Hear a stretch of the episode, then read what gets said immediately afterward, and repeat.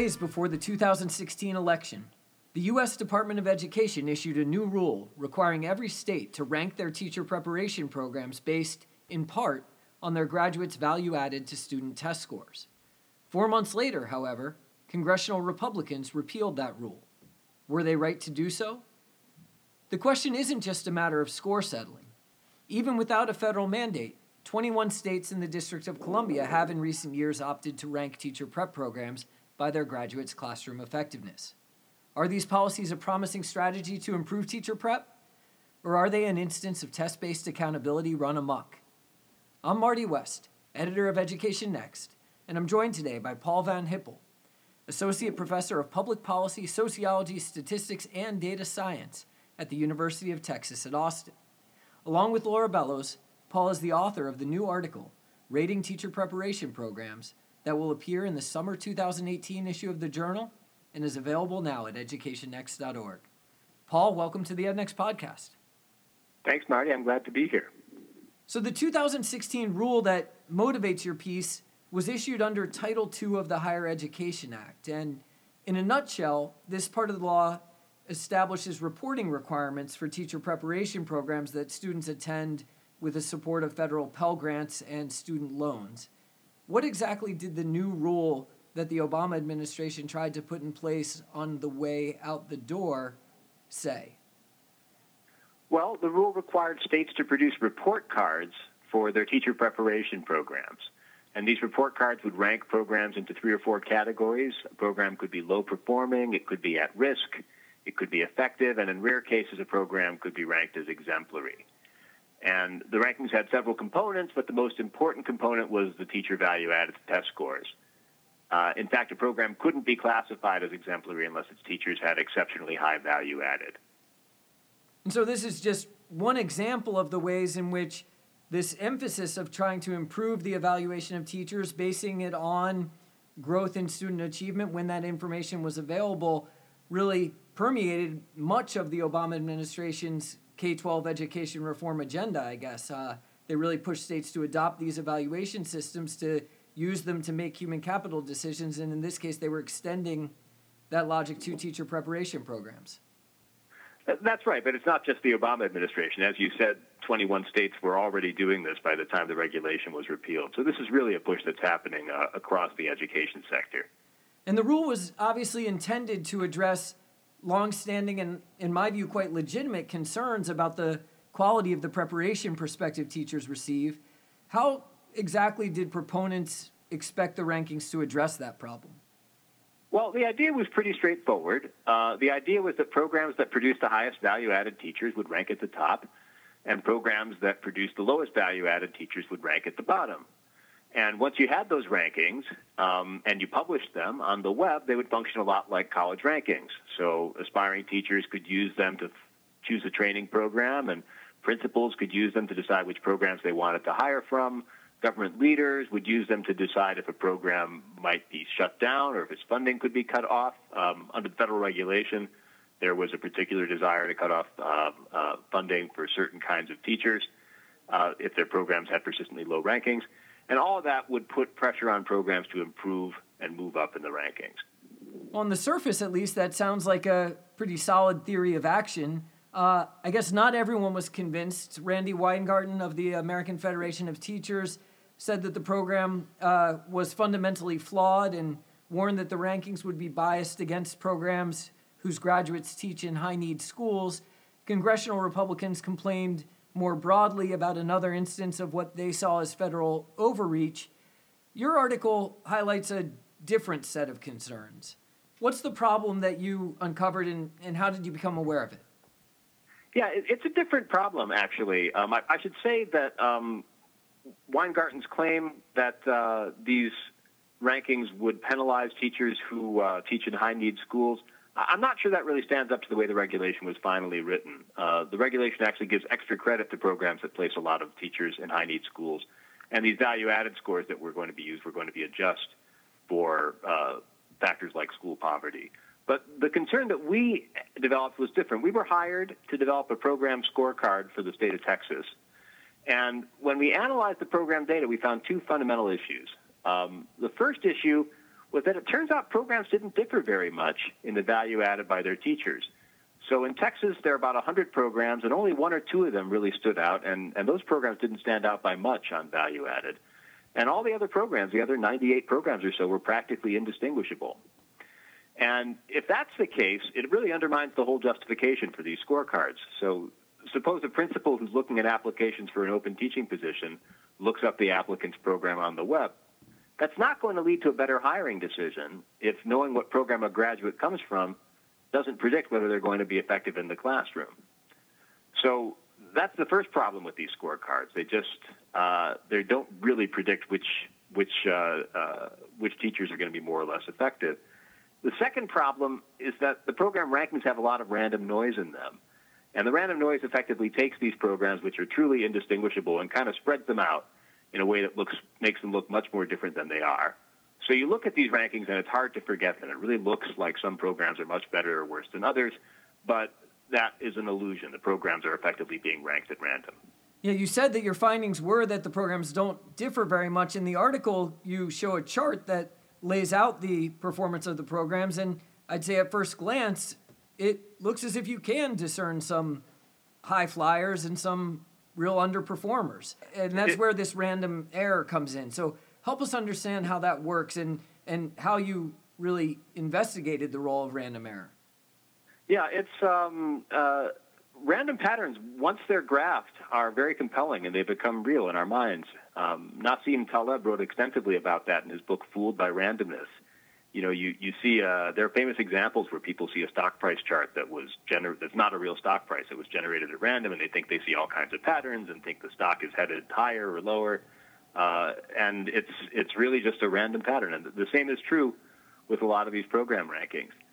Um, there are just a lot of factors that go into these program rankings that programs don't control and that aren't reliable from year to year. And those are going to cause programs to bounce up and down in the rankings in ways that really have little to do with anything the program's doing to get better. So, what would be an example of one of those factors? Presumably, something like the just idiosyncratic quality of a cohort that happened to come through the program in a given year.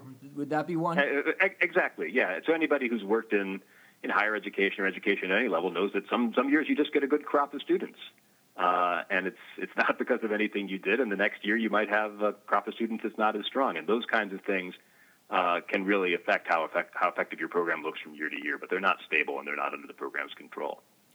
Now, when you conducted your analysis in Texas, similar work was underway in some other states, and some of it was consistent with your findings. One group of researchers in Missouri, for example, found little evidence of systematic differences in effectiveness between teachers from various programs, but there were reports out of Louisiana and New York City that reported quite substantial differences between programs, and the Department of Education cited those differences when issuing the rule.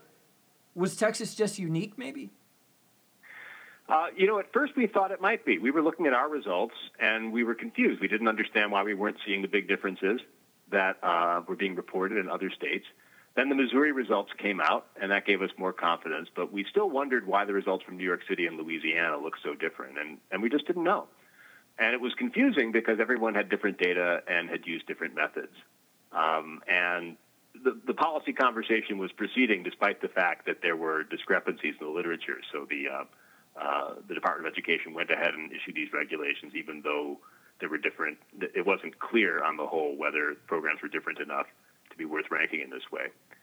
So um, what Laura and I did is we went back and we reanalyzed the results from six different states including Louisiana and New York City, the, the two programs that you just mentioned, uh, the two states that you just mentioned, uh, as well as uh, Texas, Missouri, Washington, and Florida.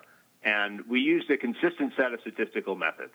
Uh, the reason we did that is that everybody previously had analyzed their data differently, and we just couldn't tell whether the different results people were getting were driven by their methods or by something about the programs in their state. And what we found is when we used a consistent set of statistical methods, we got the same results pretty much for every state. Within every state, the program rankings were mostly noise. There was maybe one or two stand-up programs, if there were any, and the other programs were practically indistinguishable. Uh, but again, the danger was that the noise made those indistinguishable programs look more different than they were. So the bottom line is that most of the differences we observe between programs, even in cases where they might achieve statistical significance are likely just the result of chance.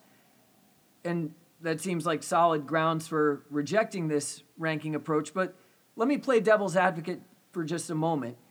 Could it be the case that simply implementing the rankings, providing an incentive for schools to focus on producing graduates that are effective in raising student test scores, could be beneficial regardless of whether the rankings are in fact informative?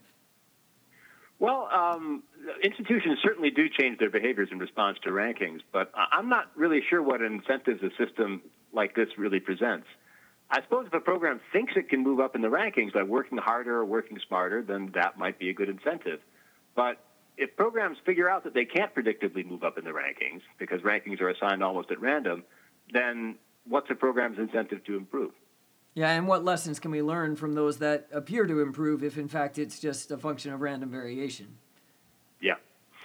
So, as we noted earlier, the though the regulation was meant to address a serious problem, the poor and presumably uneven quality of teacher preparation and the lack of program accountability for performance, you appear to suggest that value added is not going to be a useful metric to address this problem. Is, is that right? Um, I actually don't have a problem with value added. I think it's telling us something um, real. And I think even if you measured teacher quality in another way, you'd probably get a very similar result. Programs just don't differ that much in teacher quality. I mean, some teachers are better and some are worse, but there's not much evidence that the best teachers are concentrated in, in certain programs.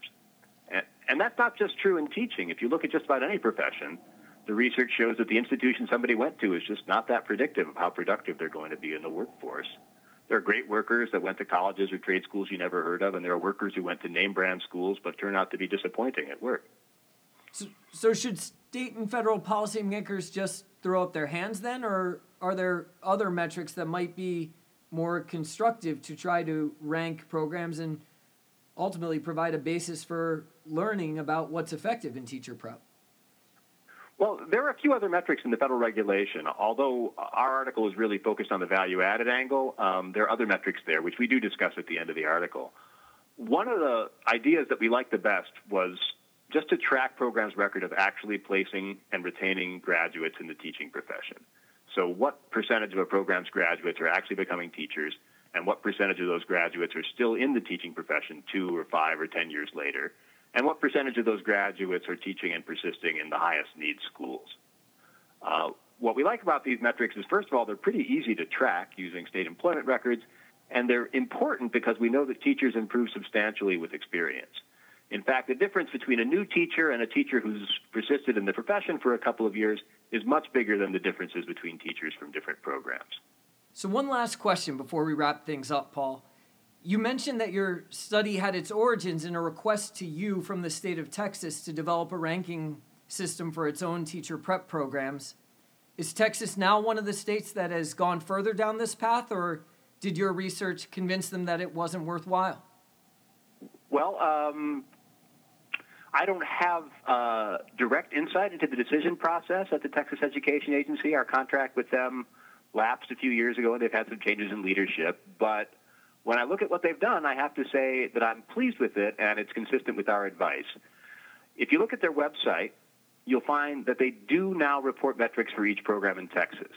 And the metrics they report are straightforward and reasonable. They include the percent of applicants who are admitted to a program, the percent who complete a program, the percent of completers that pass a certification test, that enter the profession, and that are still in the profession five years later. And I think those are all very reasonable things to track and not particularly hard to measure.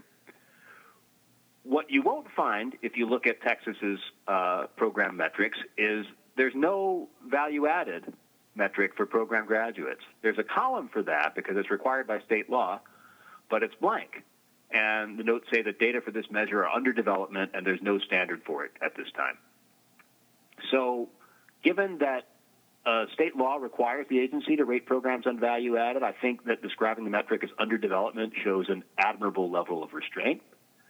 Uh, our findings, after all, show that the vast majority of Texas programs couldn't be meaningfully ranked on value added. So I think the state's absolutely right not to publish rankings on that metric, and I hope they continue not to publish them. In fact, I wish more states would show restraint and not publish program value added rankings because they don't tell us much.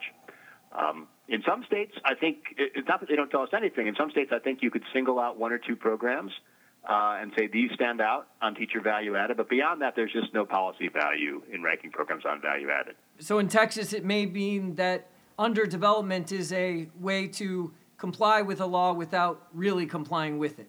Yeah, I, I, I, I don't know what the uh, policy decisions are behind this, but uh, yes, exactly. Um, you can, uh, they can't say we're not going to do this because it's required by state law, but if they say it's under development, they don't have to publish the rankings. My guest today has been Paul Von Hippel, professor at the University of Texas at Austin. Along with Laura Bellows, he's the author of Ranking Teacher Preparation Programs, an article that's available now at educationnext.org. Paul, thanks for being part of the podcast. Really enjoyed it. Thanks for inviting me. You've been listening to the EdNext podcast. If you like what you've heard, be sure to subscribe on Apple Podcasts, Stitcher, Google Play, or another platform so that you don't miss an episode. And while you're at it, be sure to check out our archives, where you can find each of the more than 100 episodes we've recorded since 2015. Talk to you next week.